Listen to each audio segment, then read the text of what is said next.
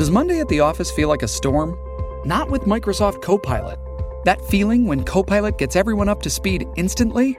It's sunny again. When Copilot simplifies complex data so your teams can act, that sun's shining on a beach. And when Copilot uncovers hidden insights, you're on that beach with your people and you find buried treasure. That's Microsoft Copilot. Learn more at Microsoft.com/slash AI for all.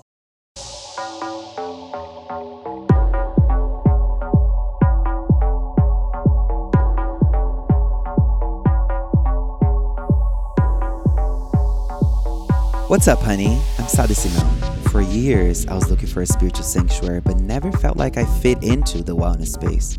I was so turned off by the idea that I had to fit into what spirituality should look like or should sound like, I carved out a niche of my own. By embracing my spiritually sassy nature, I became an embodied permission slip to allow others to do the same. Spiritually sassy is owning where you fall on the many spectrums of life, living in the complex gray areas between normal and nonconformist. Whether you identify as plain vanilla or sparkly rainbow gelato, my community welcomes and celebrates you in all your delicious potential. This podcast is for people longing for an avant garde awakening. On the Spiritually Sassy Show, we're going to explore and celebrate what it means to show up in your full power, feeling fabulous, looking fabulous, and making a fabulous impact together. One guest at a time, we're revolutionizing and redefining what it means to be spiritual in today's modern world. This episode is brought to you by the Institute for Integrative Nutrition. As I graduate myself, the health coaching certification has been a huge ally for me to be where I'm at today. Are you curious to learn more or thinking of kicking off a new chapter in your career? Head over to the show notes and click the link to get a delicious, massive discount of $2,000 off of your tuition when you pay in full, or $1,500 off if you use a payment plan. And my love, don't forget, you have to use my name as a referral to get this epic discount. And just in case you forgot, my name is Sah D'Simone. Making everyone happy on vacation isn't easy, but you know what is? Going to Aruba. All you have to do is walk out your door to find pristine pools, relaxing white sand beaches, and an island teeming with outdoor activities that'll put a smile on any face. You won't just feel great, you'll all feel great, filled with a calmer, more peaceful vibe that radiates Aruba's warmth. And the best part is, it never fades. That's the Aruba effect. Plan your family trip at aruba.com.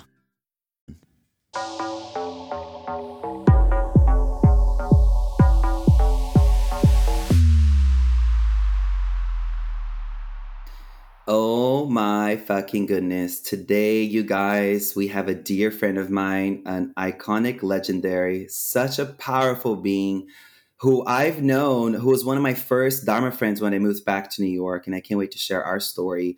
Diego Perez is with us today. Diego is the writer behind Yung Pueblo. He's a meditator, a writer, and a speaker who has over 1 million followers on Instagram. His work focuses on the reality of self healing and the movement from self love to unconditional love, and the wisdom that comes when we truly work on knowing ourselves. His first book, Inward, quickly became a bestseller on Amazon, and his second book, Clarity and Connection, is available now for pre order and will be released on April 27. Welcome to the show, honey. Uh, thank you so much, my brother, for having me. It's always a joy every time we connect, and I feel like it's it's uh we can't even stress enough how much we are real life friends. Like we spend time together. We've known each other for years. We call each other to check in, and it's just it's a deep connection we have. So so true and so so profoundly meaningful to me. Uh, remember the last time we spoke was maybe a few weeks ago. You had just uh, left. I think it was a thirty day silent retreat uh, that you sat with your wife, which I find so inspiring that you guys are able to do this work together. Um, and we're sharing about some things that came up, insights, kinds of transformation that took place, and you're always uh, your your discipline to freedom is something that continuously inspires me profoundly. Thank you so much. And likewise, I mean, I think that's one of the reasons why we connected so seriously from the beginning. Because I remember when I had just met you, I mean, you one of your first courses was like a 30 day Tibetan Buddhism meditation course. And I was just like, I hadn't done a 30 day at that point yet. Mm-hmm, um, and I found mm-hmm. that I was like, well, this dude's the real deal. So I got to spend time with him. yeah. And how did we meet? How did we meet exactly? I remember uh, I, I think I wrote you an IG and I was like, yo, what's good, honey? You, de- you definitely slipped into my DMs. Yeah. no, it was good. And I, I felt that intuitive click and I was like, you know what? I need to see this is a friend right here. We need to, we need to connect and and and then the friendships d- developed because we're both disciplined about our meditation practice we're both disciplined about staying sober we're both disciplined about thinking of of creative ways to become of benefit to all people yeah it's really true and it's it's interesting because i i think that was around the time where we both really like put our foots down about our sobriety and we did it separately you know that wasn't like i, I didn't really know that about you from your from your ig um yeah but i think it was really helpful because we were both starting off and and i just felt it in me i was like this is going to be the best thing for my meditation practice so i got to take it seriously and it was just incredible mm-hmm. that another person just automatically walks into my life from a different lineage you know someone that i have so much mm-hmm. confidence in and is like you know what i'm doing the same thing and I can still like mm-hmm. live a young and amazing life without all these intoxicants. Mm-hmm. Do you miss uh, drugs and alcohol? No way. It's like it's asking me if I miss do I miss sorrow? No. and, um, no, no. And you know what? Not to I'm not trying to like put down what other people are doing, but like for me personally, right? For me, Diego as an individual, it just was not helpful. You know, mm-hmm. it was mm-hmm. making my mind dense. Mm-hmm. It was mm-hmm. slowing down my progress in meditation. And mm-hmm. I just felt like, I don't know, I enjoyed being with my clarity. Mm-hmm, mm-hmm. So beautiful. Um, I was speaking about this the other day, and I was saying to people, uh, I was I was sharing a talk. Uh, was actually yesterday about mm. How sobriety changed my life, and it's been a hard journey, um, mm-hmm. but also one of the best decisions that I've ever made to really choose to be clear, choose to not have that physiological hangover and of course a psychological hangover. And it's just it, supports us because we already have so many defilements so many um, yeah. you know mental knots. Why add another one? Did you notice the shift in your creativity? Because i remember i started Yung Pueblo before like i was still smoking and drinking when i started. Mm-hmm. and mm-hmm. then like when i stopped there was a massive shift in just like the quality of my writing the the subjects that i could tackle and, uh, and obviously stemming from like my understanding of myself but it was just i could um talk about it with so much more fluidity than before. That's right. same. that exactly. The depth of of my the depth of my understanding of suffering and the depth of my understanding of transformation was like laser clear after that yeah and for everyone listening i i for my own personal experience it's been challenging at times uh, you know, sometimes when I hang out with friends from the old world, they're still drinking and doing drugs, and I feel like, oh, am I missing out? They're having more fun than me. And then I rem- and then I stop and I realize like, oh, three people just came up to ask me, what am I on, and can I have some? And I'm like, I'm just high on my own supply, honey. I'm just high on the breath. I'm yeah. just high on concentration. I'm just high in presence. You know what I mean? Yeah. Mm-hmm, mm-hmm. No, and it's it's really true. Um, I think like for my personal friend group, it's it's interesting because I feel like when I do hang out with my friends, especially like pre-pandemic, they would, you know, just drink less around me or not drink at all. And it was just easier for us to vibe together. And it was almost like my presence would allow them an opportunity to like give themselves that tiny challenge. Like, let's see how much I can enjoy my Friday night without, you know, consuming other things mm. besides what's already happening in my being. Mm-hmm. I love that you spoke about my presence would allow them. Can you speak a little bit more about this? Because I often speak about the uh, the time I when the first I met when the first time I met His Holiness the Dalai Lama was high up in the Himalayas in the north of India, and I just remember walking to the temple where he lived, where he still lives, and I remember just like my internal landscape becoming silent and my nervous system relaxing. And i was like what the fuck is going on? Is there something what in the air? on? is there something in the air? Yeah. is there something in the water? How come this dude is changing the psychological temperature in the room? You know? I was like what the fuck? Yeah, so can you speak yeah. to that? and it's something i have to always a mirror to you that you your presence is always so relaxing. If I feel completely safe and seen by you, non-verbally, you oh, just like mm, so yeah. yeah. Um, I think you know there's two things that come to mind. It's like one that human beings we have this pretty like innate ability to meet each other where we're at. You know, we try to find a medium where we can both communicate, and I think that's that's what happens between like me and my friends um, especially like my really tight group of friends where like they know that that's not how I communicate or that's not how you know I don't do those things anymore. So they're like, okay, let's meet somewhere in the middle. And to them, mm-hmm. you know, that may be a bit of a challenge, but they try. You know, they try anyways because like our friendship is so much. It's more like family. But then there's this other thing mm-hmm, happening at the mm-hmm. at a much subtler, subtler level where it's like there is this like energetic osmosis that's happening where it's almost like you know everyone everyone has a vibration. Everyone has a frequency. Everyone's putting out a particular type of energy. And honestly i've met people like that too you know teachers in the tradition that i meditate inside of um, where i come around them. And automatically inside of myself it's like okay i want to be the best version of myself possible right now.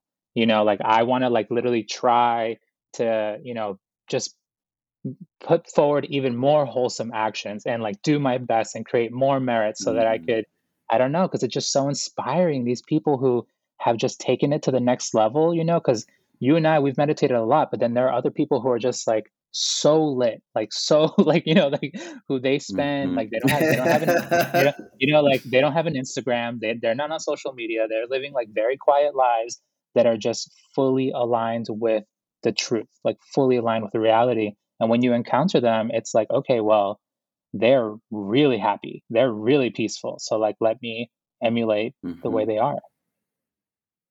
Mm-hmm. I love this. Thank you for sharing that. That's so beautifully put. Um, so let's talk about uh, spiritual friendships real quick before we move on to anything else. Wh- how sure. important is it to have friends on the spiritual path?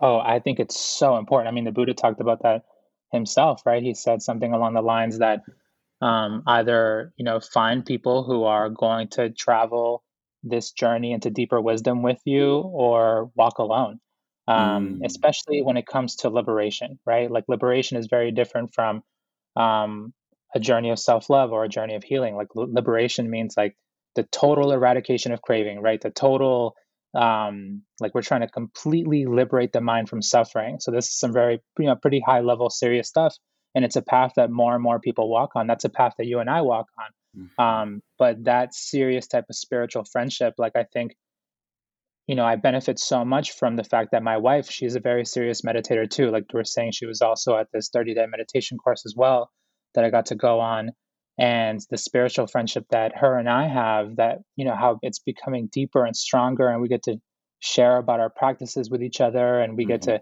share our doubts and share our you know like you know what what is really happening? Like are we really understanding the practice well? And similar with you know with what you and i have it's like i love coming to you with my questions about my curiosity because i'm deeply embedded in the S. N. Goenka lineage right? Which is essentially mm-hmm. like a theravada buddhism lineage. Um, it's developed in a very universal way but that, those are the roots of it. Mm-hmm. but then you come from a tibetan buddhist lineage and to me it's like you know how do you meditate? Like what do you do? Like i'm i'm, I'm always so curious because it's like it's it's to me it's so fascinating the way that the buddha dhamma has all these different expressions and when i get to learn about them you know it feeds like a very positive curiosity and i just get so much from that. Mm-hmm, mm-hmm. and also you know as buddhists we take refuge on the buddha dharma sangha uh, morning and night or anytime we need to refresh our intention and our attention and for those of you who are not familiar with the with the word sangha, it's the spiritual communities, the supreme assembly, mm-hmm. and the importance of having friends who are as committed as you are. Not only as committed as you are, but friends who are also perhaps a few steps ahead of you. You know, being in touch with your teachers. That's why the importance of having a teacher um, is super super necessary for the path. I think it's so fun whenever one of us goes to a retreat because I feel like whenever I see you going on a retreat, I'm like, oh yeah, I got, I got to go on one too. like, so true. I mean, I'm actually like uh, looking for a way to get back to India to be able to sit and do. There's there's a goal I have is to do this purification retreat called the Vajrasattva retreat, which is three months. Um, and wow. that is that is the high high goal that I have, and it happens January, February, uh, March. Um, that's a good time. That's a good time to go. Yeah. Also, the weather in in Kathmandu, Nepal is amazing. It's like really chilly uh, in the like early morning, and then from like eleven to like two thirty, the sun is shining and it's like fifties, and then it gets kind of cold again. But during that that high time of the day where your mind is really awake, where you're really like energized, yeah, the sun is yeah. also full power. So you have this beautiful uh, connection with life outside of yourself. And when you step out of the gompa, the meditation hall, and for for these short breaks, and you sit in the sun for a few moments, it's like, oh my god, ecstasy, right? Wow, that's amazing. I, I remember last time you went to Nepal and India, you came back so late, and I was just like, man, this guy got the full the full battery recharge. Uh, it's so incredible, you know. It's being in a culture where where spirituality is the is the currency, you know, very different from our world here in in America, you know. Um, yeah, that's really true. And I remember one of the first conversations that we've had, you were speaking to me about a, a, a new way of looking at capitalism and money and something about circular. I can't even remember. Maybe it's not even present for you right now. But I was like, okay, honey, that's really cute. No, definitely. I feel like I, all all the Yung Pueblo work, like even like Yung Pueblo itself, it means young people, and it's this like it's a constant reminder to me that humanity is very very young, and mm-hmm. I like to start off from the point of personal transformation because mm-hmm. from mm-hmm. the individual stems the entirety of society. Um, but I like thinking about the future, you know, because like I do appreciate my transformation and I see transformation happening in so many other people. But then what does that, you know, how is that going to transform the collective? Hopefully mm-hmm. in ways that, you know, support the human being way better and that are just much more accepting to all different varieties of, of human beings and their expressions and in ways that really support us you know in our material needs so that we can like mm-hmm. eat and be happy and have houses and have schools and and just not have to struggle in these like fundamental ways. Mm-hmm, mm-hmm. yeah thank you for sharing that. And who is Yung Pueblo right now? Who is diego perez right now? Oh that's interesting. I i try it's almost like it's like two things. Like Yung Pueblo for me is it's a project right? It's like it's my writing project. I i, I really enjoy doing it but then Diego Perez is like the real, like the you know the the real essence behind the behind the whole thing. And mm-hmm, mm-hmm. For me right now, I'm like I said, I just came out of this 30 day meditation course, and it ended February 15th, and that was about like almost a month ago. Um, mm-hmm, mm-hmm. so I'm still kind of coming down. I'm still sort of like you know, re-entering the world because it's 30 days of silence, 30 days of like just really focusing on impermanence and making sure that I'm um, doing, you know, making the most of my time.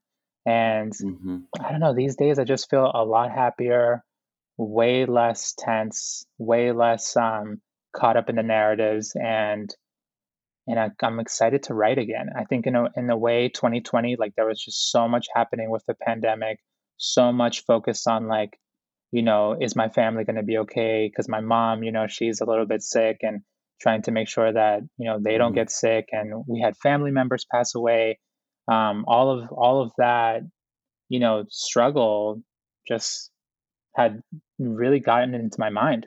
So mm-hmm, mm-hmm. now coming out of the 30 day course, it's like, okay, like, you know, I can I can much more easily come back to to my own reality, to coming in touch with my peace and coming in touch with like just a better way to show up in service, really. Mm-hmm, mm-hmm. And you touched upon a really uh, delicious topic. Um, I had a, another uh, Buddhist uh, teacher and practitioner who I absolutely adore, Rachel Webb, on, on the podcast not too long ago. And she spoke about uh, impermanence. Um, mm-hmm. Would you um, give us uh, a, a way for people to understand what that means on a day to day level? Oh yeah. So, I mean, the way we function on the like interpersonal level, it's hard to see impermanence. You know, you you only notice it uh, pretty slowly. Like you know that your body is like moving, and you didn't just stay still the whole day. But that's a very like gross level. But in reality, at the atomic level, like literally your atoms, your cells, the biological level, the mental level, the physical level, the cosmic level, everything is moving. Everything is changing so rapidly. And if you take that down to the ultimate level, you know, when you ask yourself, who am I? I am this composition, this really rapid combination of mental and physical phenomena. When you are able to feel that within your own body and understand that impermanence is just literally like everything, everything in this universe, including everything that I think is me, all of mm-hmm. that is impermanent. This is what opens the gateway to liberation, right? Even if it's like a tiny little bit, it sort of starts bringing you closer to the reality that, like, a lot of my suffering is caused because I'm rejecting impermanence. Mm. I'm rejecting change. So when you just embrace change, oof, then you can start building that inner peace. Oh, so beautiful. If you guys could see the smile I have on my face right now, it's like, ah, yes. so when we, how, how do we sort of embrace change in, in a day-to-day um, life? Like I speak about the, uh, I speak about miracles happening when we wake up, we're feeling crunchy and wobbly and scattered and and then we think that that state of mind is going to dictate our day and will dictate our week and perhaps will dictate our, our, our life right? Oftentimes when it's so it's so um, sticky and and and and we're so hooked we believe that we are that and that will sort of yeah. last for a long time. Uh, and I and I shared with people that uh, sometimes I wake up like that, and then when I sit to do my practice and I come out of the practice, I'm like, oh shit, I was caught up in this dark cloud, but I was complete in, in, amnesia. This amnesia took me by storm, and I thought that I'm just this. I thought that I was just this little cloud. I forgot that I'm this vast, delicious, beautiful sky, and this dark cloud is only a, a passing wave. Um, that's how I've been sort of in, incorporating the idea of impermanence to people um, in this working when working with the with mental events with our internal landscape. Right. right and and then the the moment of of, of the moment that we unhook uh, to count it as a as a miracle and to really be like okay miracles taking place. And then and then from that moment offer that miracle to someone else. Like offer some love. Try to do something to beautify the world outside of yourself that moment that you have unhooked. Absolutely. I, I love the way that you just lined it out. I think especially for people who let's say for people who are listening who don't have a practice right you can think about impermanence the same way that you would think about practicing daily gratitude, right? If you like literally take a moment and in your mind you're like can line out like this is what I'm grateful for today. I have air to mm-hmm. breathe, I have food, I have housing, I have friends, I have family, you know, and you can just line out like the things that are making your life better in a similar manner. You can like take a moment in the day to like contemplate impermanence to be like, okay, like, you know, even from as little as like well, I was once a child and now I'm an adult. The mm. seasons change, you know, like the the the sky, the temperature is always changing, and just like remembering that, you know, change is just a facet of your life, and literally, and this is something I wrote about the other day. I wrote this little paper called "The Depth of Change," mm. and one thing that I wanted to highlight was the fact that it's so easy for people to have this like uh, challenging, almost like combative relationship with impermanence that they mm-hmm. forget to celebrate the fact that impermanence is what gave you your life mm. like literally if if you if there was no movement if there was no change happening you wouldn't exist you know like mm. your mm-hmm. atoms your cells they literally need to move for you to be able to be alive and that means that all the wonderful people who've entered into your life all the lessons that you've learned all the good things that have happened they've happened through the medium of change so change doesn't just bring difficult things, it brings beautiful things. And if you deeply understand change, it could also bring your liberation. Holy fucking shit, honey. My job. That was so great. Oh my goodness. Thank you for that. And and how the fuck did you become so wise? Is there a point, is there a specific moment that it was like, okay, I'm in rock bottom, something's gotta change? What was the pivot? Oh, it, yeah, you know, there was a big transformational moment.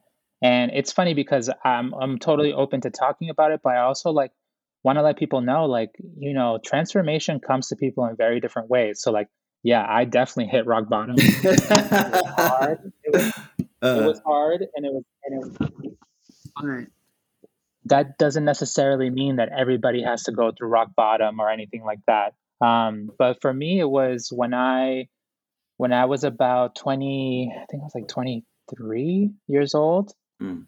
It was like the year after I graduated from college. I had just developed all these nasty, nasty habits that really stemmed from my own insecurity, my anxiety, my sadness, and they had just manifested into my constant chasing of pleasure, right? I was like like whenever I would feel these intense emotions, I would suppress them and then try to run into into the arms of pleasure, right? Like I would start smoking a lot or I'd start drinking a lot or I'd, you know, would hang out with my friends 24/7 and it wasn't even like at a deep level cuz like my relationships back then were really superficial because I didn't know myself well. And mm. that really kind of snowballed into just me using a bunch of different drugs. And there was one particular night in the summer of 2011 where I almost died. Like I literally had, you know, used a bunch of drugs and I was, I got to the point where I was like on the floor, my chest, my heart felt like it was going to explode.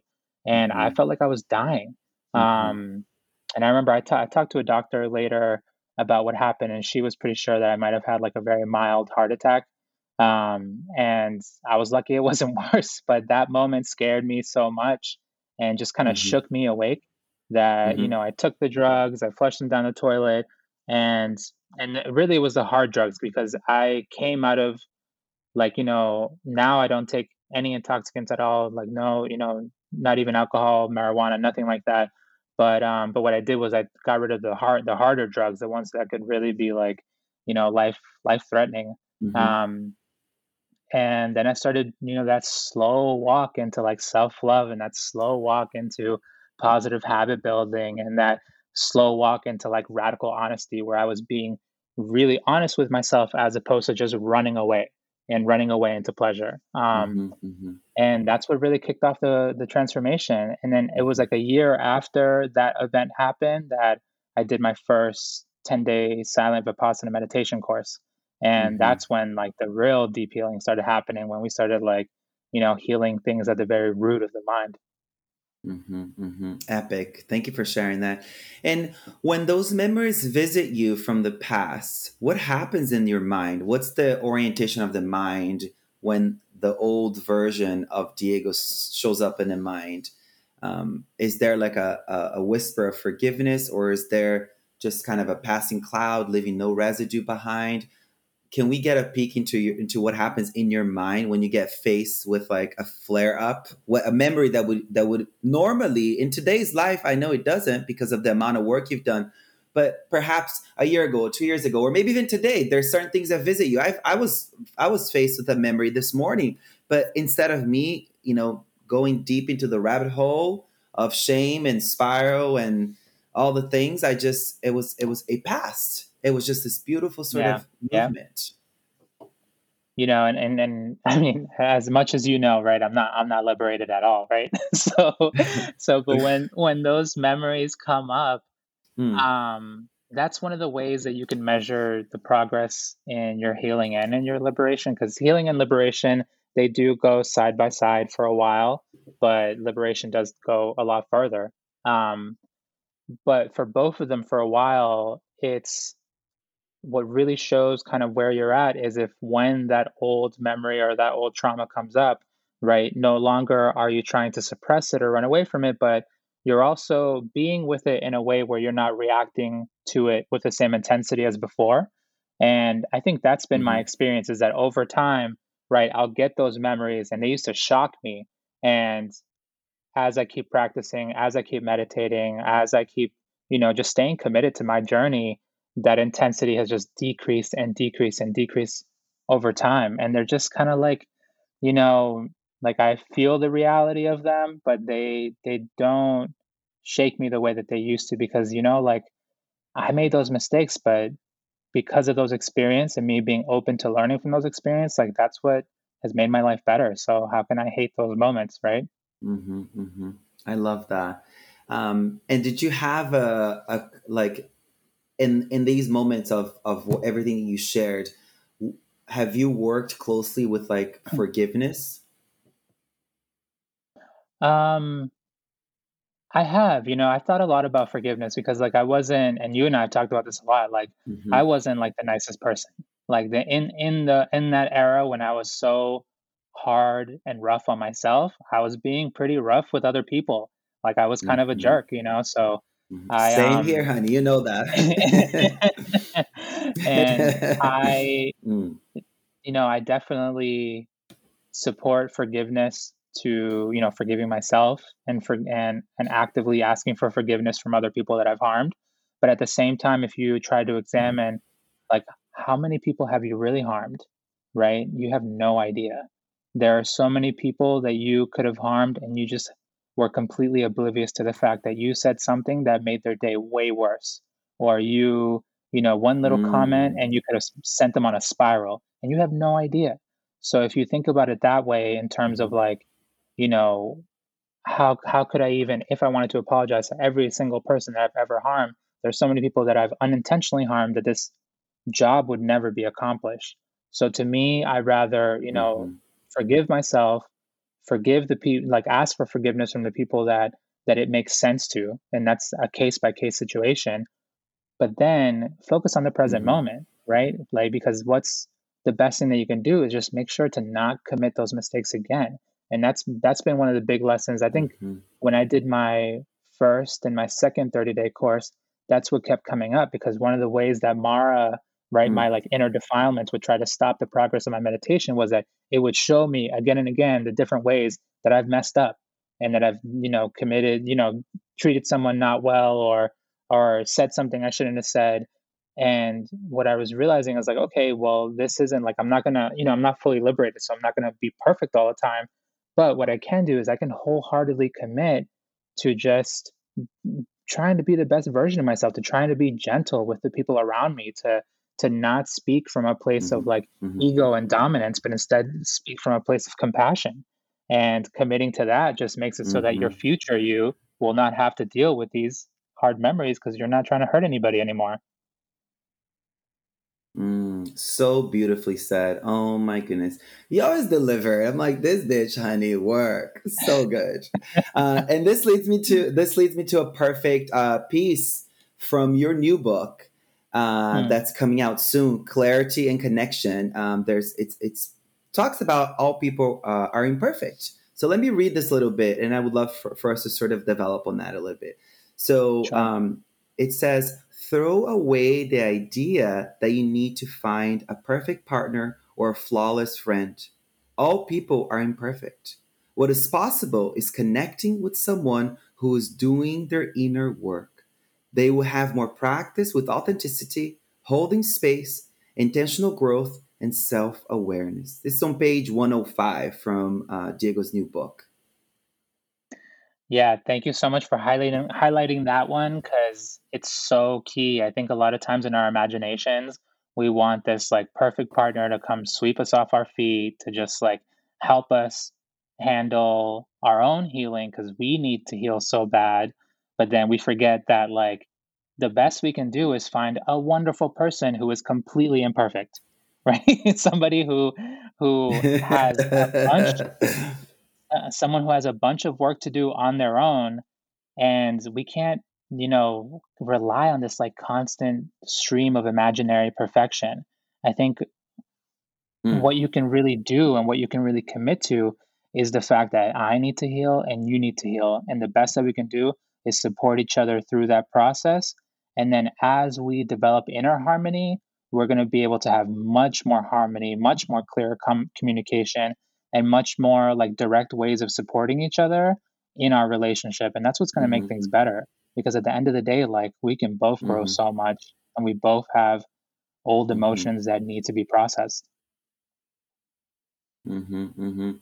And how would you say that um, for people who are listening and they still have this this old view? I mean, I'm currently dating somebody, and I'm like, oh, he's so perfect. Oh my god. And I'm like, girl, stay in your lane, bitch. You know what I mean? Stay in your lane. You know, clock it back in. Recognize that we're all, you know, imperfect, and that's the beautiful thing of it. Like, how would you say that your relationship to your wife and you guys are so profoundly inspired?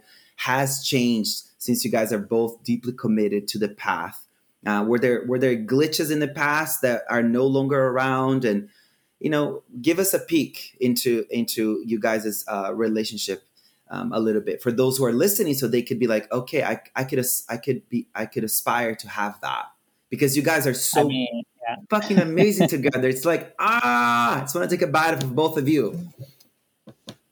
Um, it's funny because I like I love my wife so much, and I love her so much better now.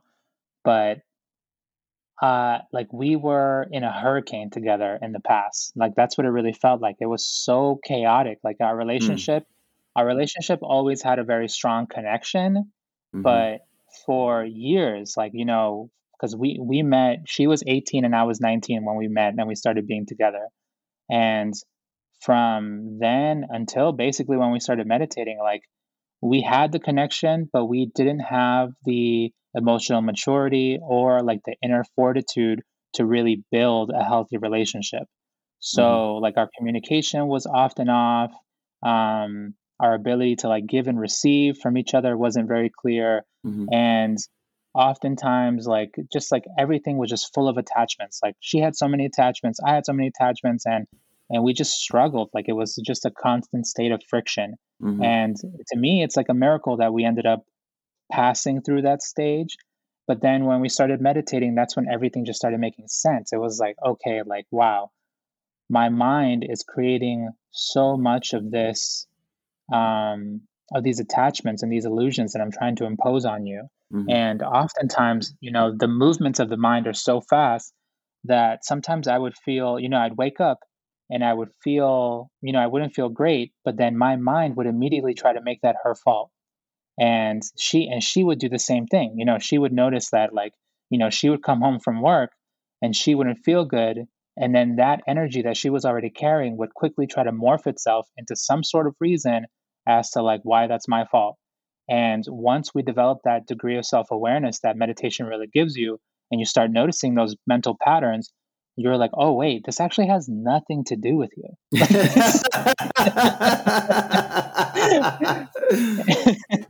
And that that moment like that was like one of the biggest shifts was the fact that like it opened a door to a deeper form of communication where constantly we're not asking you know we're asking each other like in a very real way like how are you feeling? Like how are you doing? And even mm-hmm. now you know we can look in each other's eyes and we can see when a little something has come up right? Like something inside of ourselves like because we meditate two hours a day and you know an hour in the morning and an hour in the evening. And the meditation process it's a process of purification. It's a deconditioning process. So mm-hmm. there's going to be so much that literally will have to come up and come out. And through that you know that can be rocky sometimes. So we can better mm-hmm. appreciate each other's healing path and just the fact that like through your healing path you're not always going to feel good so let me like give you your space let me like like how can i help you and having that communication has just mm-hmm. changed mm-hmm. everything and it's totally not perfect all the time you know but um but even when mm-hmm. we do get into like little arguments and stuff they're so much more efficient and they're so much more clear and we find a harmony so like a genuine authentic harmony so much faster and I, am just grateful because mm-hmm. honestly like i attribute the the new love that we have in our relationship to meditation Mm, that's so beautiful. One of my gurus said the most important question you can you can always ask yourself and your students is how quickly can you find your center, and yep. using that question to like really. And you said the it's the, the, arguments are so much more efficient, which I love that kind yeah. of word choice. It's so beautiful. And this leads me to one of your quotes, uh, uh, one of your viral quotes. It says, and it's perfect a segue to this uh, from what you said. It's make deep connections, not deep attachments. Mm. Yeah, that mm. that one mm. that's that's the one. You know, I mean, it, and it's interesting. There's a lot of um, like the word attachment. Like we're really talking about it from the perspective of the Buddha Dhamma, right? That's right. Um, it's not it's not the perspective of like modern Western psychology, which has a bunch of different different definitions for attachment, which are totally fine. You know, we're not, but we're talking about it in the specific way where your attachments that are driven by your cravings actually create your suffering. so mm-hmm. so um mm-hmm. in that sense like if you take that you know individualistic sense and then bring it to the realm of relationships when you start perceiving your relationships more as a sort of medium for communication and for you to you know for both of you to really ask each other like how can i support your happiness how can i support you through your personal healing journey then you get this like very mm. clear way of loving each other but if you're silently expecting and being attached to like you know this is what i want from this person this is what i you know and i want this and that and this but you never communicate those things and you kind of keep them in yourself in a very unhealthy way then of course there's going to be friction in your relationship so you're better off communicating mm-hmm. and you're also better off just like finding that healthy medium because relationships are not about getting everything you want right you you need to be able mm-hmm. to and i've talked about this with friends who like are in like really serious relationships or that they're even thinking about getting married and it's like look man like in your in your relationship you should be able to get 50% of what you want. But the other 50% is you letting go and making sure that your partner gets what they want because that extra 50% that belongs to them that's actually going to be your happiness too because you should be getting so much joy from seeing them be happy and it's not going to be mm. like i'm going to get everything i want that's that's not a real relationship relationships are about having mm-hmm. a very healthy medium mm-hmm, mm-hmm. wow that's so beautiful uh, I spoke about this recently, vicarious joy, or in the in the scriptures, it's called sympathetic joy, right? Mm. Um, and feeling happy by s- experiencing happiness, genuine happiness inside of yourself by seeing somebody else happy. Um, and Absolutely. I seeing uh, putting that as a pointer to spiritual progress, um, closer and closer to to being liberated. Um, and can you speak about people who are not familiar with attachment? How could they get to know their attachments? Like, what's one thing that they could all they could do to just like get to know that what you know, like attachment from from the Buddhist perspective? Yeah, I mean, there's a lot of ways to consider it, but one of the most like plain and clear ways is if your mind is feeling tension, then attachment is there. Some some tension or another when it's manifesting, that's because something there is like literally gripping on to a particular idea. And if you're gripping on to something, then you're not going to have any flexibility and you're literally mentally attached. You're like trying to make something happen or you're trying to run away from a specific thing. And when you don't have that fluidity, of course it's going to get hurt. You know, like you need to be able to be like what, like Bruce Lee said, be like water. You need to have this fluidity, this flexibility that will allow you to let go and pass through difficult moments. And you know, it's it's interesting because a lot of people like the human mind tends to go from extreme to extreme. So they're like, oh, but if you don't care, you know, if you're not if you're not attached, then you don't care. It's like no, that's not it at all. You know, if to be detached and to be able to observe something as it is, that actually totally allows you to reclaim your power. You can be in your power and realize, like, oh, this is not good. But then you realize that this is not good without causing yourself all that mental tension. And because you're not causing yourself that tension, you're going to have so much mental clarity to be much more creative about the solutions that you come up with to deal with that problem that's in front of you. So, in reality, if your mm-hmm. mind is detached, you're going to have so much more energy and you're going to be way more effective in life in dealing with all the ups and downs. So, I mean, attachment mm-hmm. is just mm-hmm. everywhere. It's it's it's essentially just wanting, sorry, it's craving things to be in a very specific way. Mm-hmm, mm-hmm. I love that. Thank you uh, so much for that. A simple way for people to just become aware of the when there's tension in the mind, attachments running the show um, running and oftentimes ruining our lives, right? Leading us to all these unwholesome, unwholesome states of mind, unwholesome words, unwholesome, unwholesome actions, uh, and then your life becomes a sort of perpetual cycle of suffering. Um, this is a perfect segue to another piece from Clarity and Connection. This is on page seventy-eight. Um, many of our emotional reactions do not have. Let me start this again. this is so beautiful many of our emotional reactions do not have to do with what is currently going on. They're actually old emotions accumulated from the past patterns that arise with familiar when familiar situations appear. Did I deliver that well for you? Yeah, no, totally. Okay. It um Page 78, that's- everybody. you know, that's- that's- Diego's new book. Mm. that's basically it. I mean, the the mind is like a recorder. It's just constantly recording everything and even though you don't remember everything on the conscious level of the mind, the subconscious level of the mind is maintaining all of that like those little reactive patterns that encode all of that information about how you reacted in the past. And as soon as the mind recognizes something that's familiar so it's like oh in this situation we feel fear. And then boom all this like fear starts coming up. Or this situation we react with anger like that you know and this anger will keep us safe or this fear will keep us mm-hmm. safe. And mm-hmm. when you keep you know like because your your system in the mind of reaction it's totally tied to survival. It's like a very sort of evolutionary thing. It's conditioned over time. But if you live from that place of constant reaction not only are you going to stop your like innate human nature from really flowing outward and coming forward powerfully but you're going to just have very limited options where you're constantly repeating the past over and over again. So and you find that you know often a lot in meditation is like you start meditating you start the deconditioning process and then stuff starts coming up. And you know all of a sudden it's like oh where is all this anxiety coming from? Well that's actually anxiety that you've been harboring in your mind for a very long time. So it's Mhm. finally come up to be able to evaporate to dissolve you know? So Mhm, that and that happens a lot. I think even whether you're meditating or whether you're you know in a serious personal transformation journey or even through therapy you know the mind has this ability to to want to cleanse itself and the same way that it wants to accumulate um, so if you're trying to transform then i think you're bound to be able to feel the the old things that are that are waiting just below the surface mhm.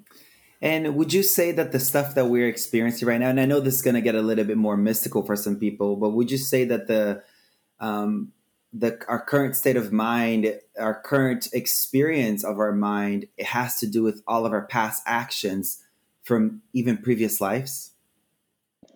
Yeah, and it, it totally depends on, you know, your frame of reference, um, and what you believe. Because, like, even if you don't believe in past lives, like, you have reacted countless times in this one particular life. You're Mhm, reacting all the time. Even while you're asleep, your mind is constantly reacting.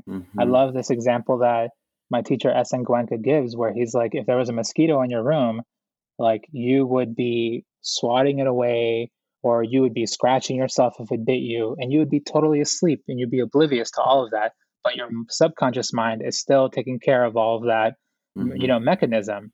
Mhm, um but you know similarly like yeah personally like i do believe in past lives and it um there's just so much accumulated in the human mind. So mhm, when you start you know going in like i mean just you know be ready because if you really want to live happy and be free and have mental clarity then you have to come to terms with the fact that you know to observe reality as it is means that you can have these like confines of what you already know attached to it you just have to just observe and then whatever arises as true is true mhm. that makes sense hmm That's beautiful. Yeah, I mean, oftentimes I tell people to stop sort of pointing back to the first time they felt anger, the first time they felt anxious, the first time they felt depressed, because the mental continuum goes way beyond this life.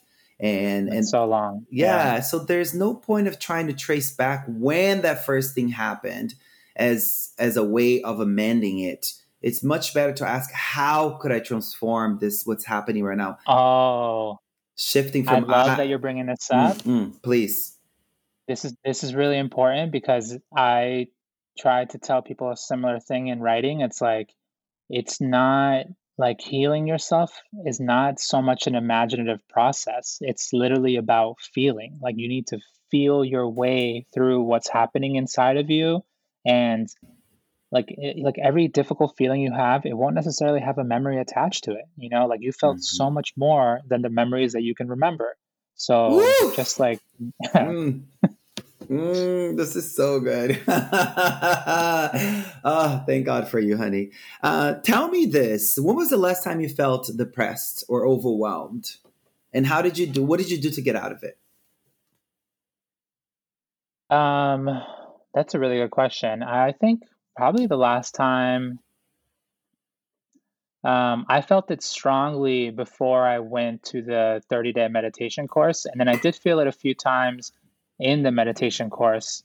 Mm-hmm. And, you know, I think I had like one thing that I'm trying to do is like be very clear about my objectives as a writer and like all this like Yung Pueblo work that i have is like I, I much rather do a few projects really well than sign myself up for a bunch of projects and then just not have enough energy to be able to you know make them as good as i want to make them um, so mm-hmm. i was feeling overwhelmed i think before because i was trying to like you know i was thinking like oh maybe i was going to do a podcast or maybe i was going to do this and that and then I realized I was like, no, like, listen, focus on your strengths. You're a writer. Do your best to write something useful for people. And that's how you can serve people really well. And um, mm-hmm. being able to like come back to my initial aspirations and my initial goals, I think that mm-hmm. really helped me kind of like um, unbind all that stress that was accumulating. And then mm-hmm you know, stress is like one of just one of the most common things that human beings go through. So when I was, you know, when I'm meditating, it's like you feel like the reason one of the reasons you go into retreat is so that you can feel as much as possible like all the different things that a human being can feel so that when they come up you actually have the opportunity to build equanimity towards them and when you know when you're when you have mm. equanimity towards it mm. then whatever arises dissolves and you know so mm. during a retreat i could you know i feel so many emotions like sadness anxiety anger hatred ill will like you know you feel mm. the rough parts of yourself so that you can have the opportunity to purify them yeah because it's interesting like when mm-hmm. you think about and for people who don't I, know please yeah keep going oh sorry. Um, it's it's interesting because a lot of people think about like meditation retreats as you know you're just like trying to force this bliss to happen and, or like you're just trying to like really you know be so like super blissed out but it's like if you're if you're going deep into the buddha dhamma it's not really about bliss it's about purification. And and purification mm-hmm. like sometimes there's bliss you know but but it's not about that at all Mm-hmm. I say this to people oftentimes like, what happens when you eyes close in the mat? It's usually not a bliss factory.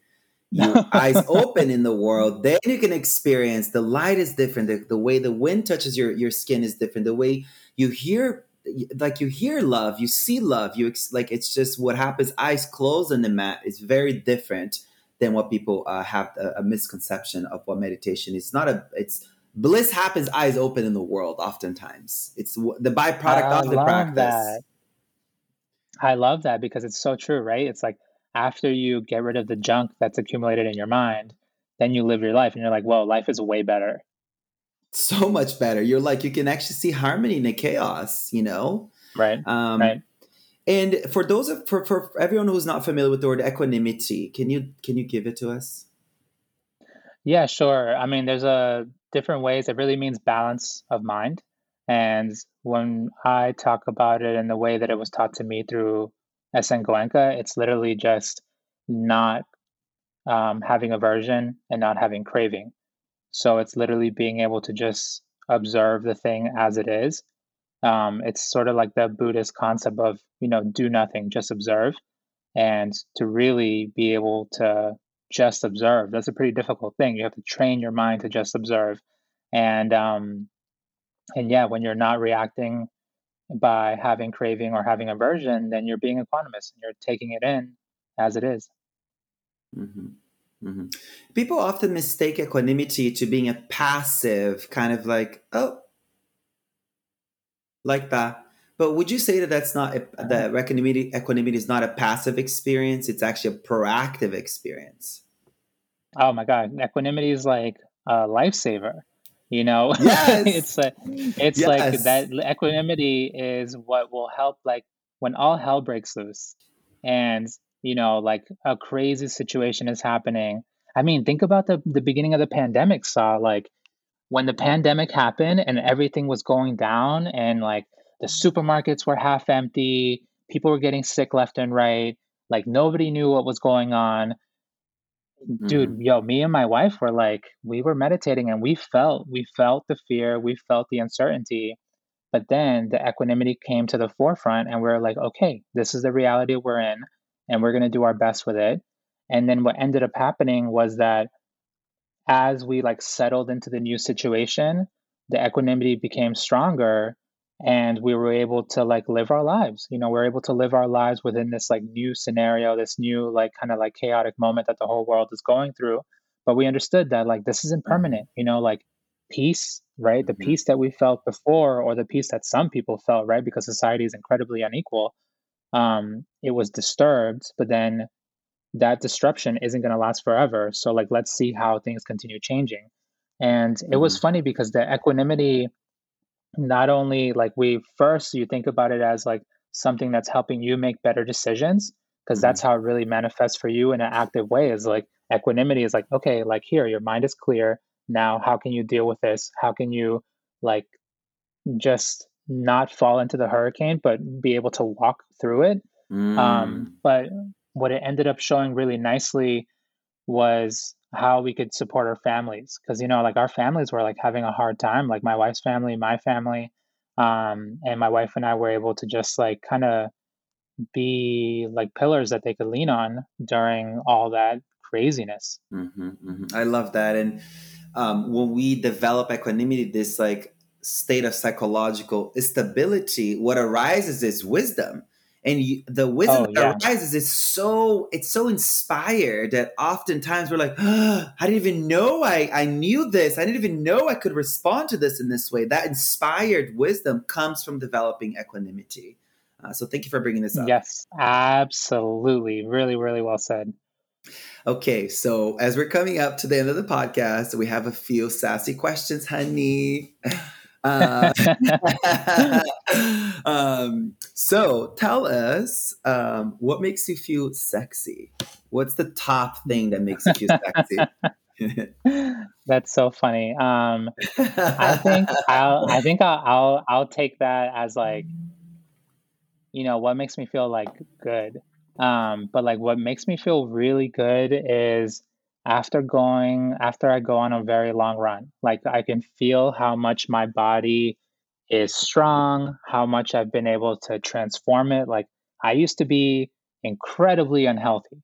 And you know, to have come this far where now I can run miles and miles and miles, like that feels incredible.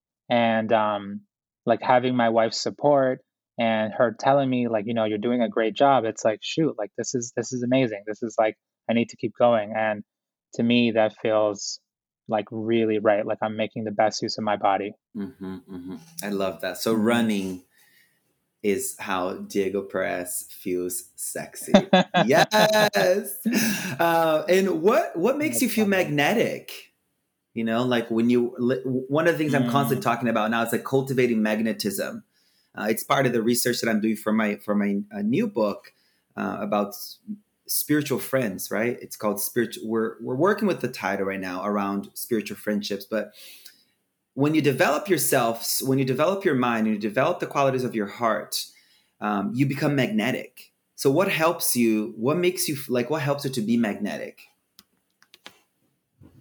Uh, there's two things that really stand out. One is like if I am living my aspirations, if I am like living my highest goals and I'm actively trying to pursue them, then the things that I like want to happen can happen much more easily, or the people that I need to meet, they can appear a lot more easily. And the other thing that's like a pretty natural thing for a lot of meditators who've spent a lot of time doing it is the panya, the wisdom, right? Like as you acquire more and more insight into the reality of nature, um, that's like a very attractive force. So like you know good good things will come and they'll like uh, i think the the you know i think it was the buddha who said that the purification of the mind is the most wholesome action. So mm. if you try to purify your mind and you're spending time like through an actual technique you know doing the unraveling doing the deconditioning work then that's an incredibly wholesome action. That's like what we would call like really, really, really good karma. And if you're putting out really good, wholesome actions, then they're going to come back to you and good things will come to you much more easily. Um, and even if you don't believe in karma, like if you commit to doing really good, wholesome actions and you commit to your own healing and your transformation, then you're no longer creating the conditions for your mind to be full of tension. So automatically, you're going to be able to appreciate life more and be able to deal with the difficult situations better. God, I knew to have a good answer for this. this was so good.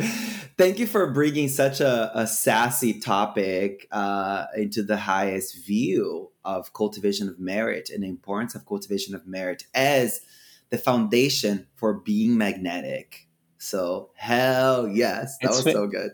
It's funny. It's it's funny because it's like um, you know one of the biggest Buddhist teachings is anatta, right? No self. So you think like oh, people like you. It's like, nah, dude, they like the wisdom, man. Like, you know, they like, like, you know, it's not really you as an essence, but it's like that raw insight that may be coming through you that's really, you know, helping people and supporting people. Mm-hmm, mm-hmm. Thank you, honey. Last question. I'm involving the community uh, to help me define what it means to be spiritually sassy. So, how would you define being spiritually sassy? I, you know, uh, first off, thank you for bringing this term into the world because I feel like I feel like I've I've watched you I've watched you just like find your own way in this world of the Buddha Dhamma and this world of transformative practices. And I don't know, I just think like all we can do is help people from where we are right like this is like this is all we got like this you know where i'm at right now is how far i can potentially help you um mm-hmm. and i think that your development and your like honesty with yourself about the sassy aspects of Sah and how Sah can be most true to himself like that is just helping so many people develop real radical honesty. And like that is such a big important step. Like if you don't have radical honesty with yourself not like not necessarily with other people because other people immediately just want to like you know tell each other like really rough truths it's like no it's not that. It's with yourself. Like be honestly compassionate with yourself. I think spiritually sassy is like you coming in contact with that true aspect of like what is it that i want to do with my life how do i want to show up in the world mm. and then just doing it boldly and not worrying about what people care you know and i see you do that all the time and I find that like dramatically inspiring. Oh my goodness. Thank you so much for that beautiful definition. Holy shit, honey. Thank you so much. This has been such an, an honor and a joy to sit back and just, you know, ask you these delicious questions and just hear all this epic wisdom pour out of you. Thank you so much for doing this work for the sake of all sentient beings. Truly. it's like a long exhale. Thank you, thank you, thank you. Where do uh, we find you? So much, Yeah, where do we find um, you? It's a good question. You can find me. I'm often hanging out on Instagram. That's like my main spot. Um, yes. I'm um, so it's Y U N G underscore P U E B L O on IG, and then on Facebook and Twitter. Um, I've been having a lot of fun with Twitter, especially because Twitter I use it as like really experimental um, and I'll like try different things out on there that I don't necessarily put up on on Instagram. Um, but it's just, for those two for Facebook and Twitter, it's just Y U N G P U E B L O without the underscore. And then the news place is my newsletter. If you go to yungpueblo.substack.com, you can sign up to my newsletter. And that's been like the big game changer is like I've basically set myself up where I am like creating new longer pieces once a week and i would wow. just challenge myself like mm. you know what am i learning what am, what am i like really trying to dig deeper into and like secretly it's almost like practice for for future books you know i'm like setting up so if you want to read something good and long that's too long to put on instagram then come to yungpueblo.substack.com and then I'll send you an email once a week Substack? What's that called? Sub- Substack. You, oh, you don't know about Substack? No, yet? I don't. You're gonna love it. okay, so it's Substack. It's, it's, good. It's good. okay, cool. We'll put the links yeah, S U B S T A C K. Yep. We'll put the links for all the stuff in the show notes. Um, And you have the new book coming out, um, which is currently in pre-order, Yeah. right? Yep, it's a Yeah. Clarity mhm, Connection. We'll put the link for that. and it'll be out. Thank you so much. Yeah, that'll be out April 27th. Epic. Well, thank you so much, my love. It's been truly an honor and a joy to chat with you. Guys, I love this dude so much. He's like a Dharma brother so much. And his wife, at some point, you know, you uh, the world will get to see this couple together out in the world. I hope I get to experience you guys together. It's been so long. well, thank you so much. Yeah, soon, soon. Okay, love you. Thank you so much too, brother. I love Okay. you so much.